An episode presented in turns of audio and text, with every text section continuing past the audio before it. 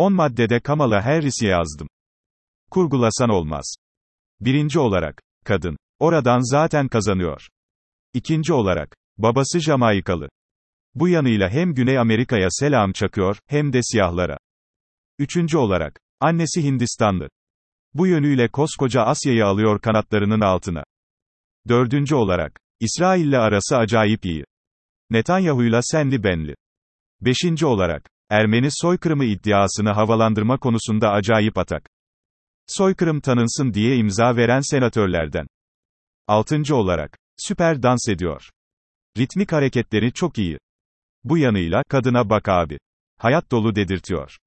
Yedinci olarak, ABD'nin Suriye'den asker çekmesine karşı. Trump'ı çok eleştirdi bu konuda.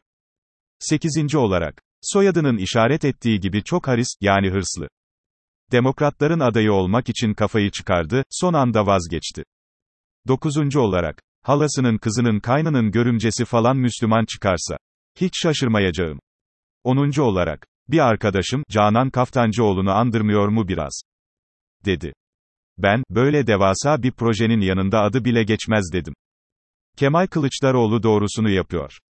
CHP lideri Kemal Kılıçdaroğlu. Gazeteci Hilal Kaplan'a korona olduğu için, geçmiş olsun telefonu açmış. Gazeteci Elif Çakır'ın Karar TV'deki programına katılmış. CHP'ye destek çıkan muhalifler, bu iki nedenle Kemal Bey'e ateş püskürüyorlar. Vay efendim. Nasıl ararmış? Vay efendim. Nasıl çıkarmış? Oysa Kemal Kılıçdaroğlu çok doğru bir yaklaşım içinde. Siyasal kin ve nefret yerine diyalog ve insani ilişkiyi diri tutuyor.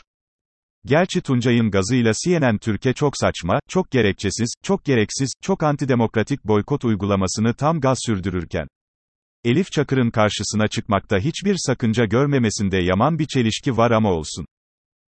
Hangimizde yok ki bu tür yaman çelişkilerden? Bu arada, Biden'a da Türkiye'den ilk tebrik mesajı, Kemal Kılıçdaroğlu'dan gitmiş. Buna da bir şey demiyorum. Ama keşke Biden'a gönderdiği tebrik mesajının altına şöyle bir not eklemeyi akıl etseydi. Tebrikler Sayın Başkan. Umarım görev yaptığınız süre içinde Türkiye'nin iç sorunlarına müdahil olmayı aklınızın ucundan bile geçirmezsiniz. Buradaki iç işleyişe dışarıdan müdahil olmak gibi bir ayıba imza atmazsınız.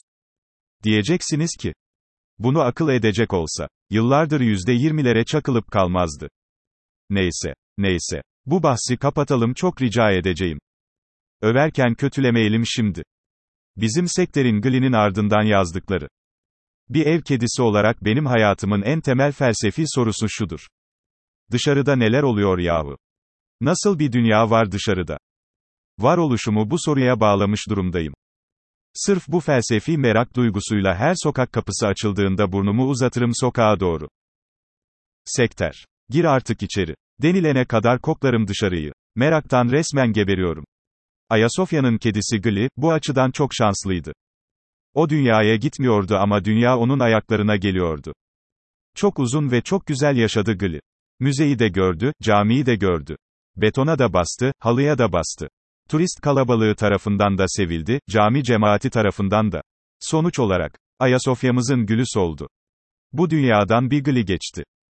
Her nefis gibi o da tattı ölümü. Allah bütün kedi kardeşlerime gli gibi bir ömür nasip etsin. Amin. İmza. Sekter.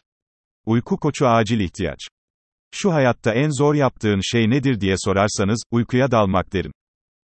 Koyun sayıyorum, olmuyor. Yatmadan önce papatya çayı içiyorum, olmuyor. Televizyonda şapşal bir dizinin sesine kulak veriyorum, olmuyor. Kitap okuyorum, olmuyor. Doğu Hindistan dolaylarından ezgiler dinliyorum, olmuyor.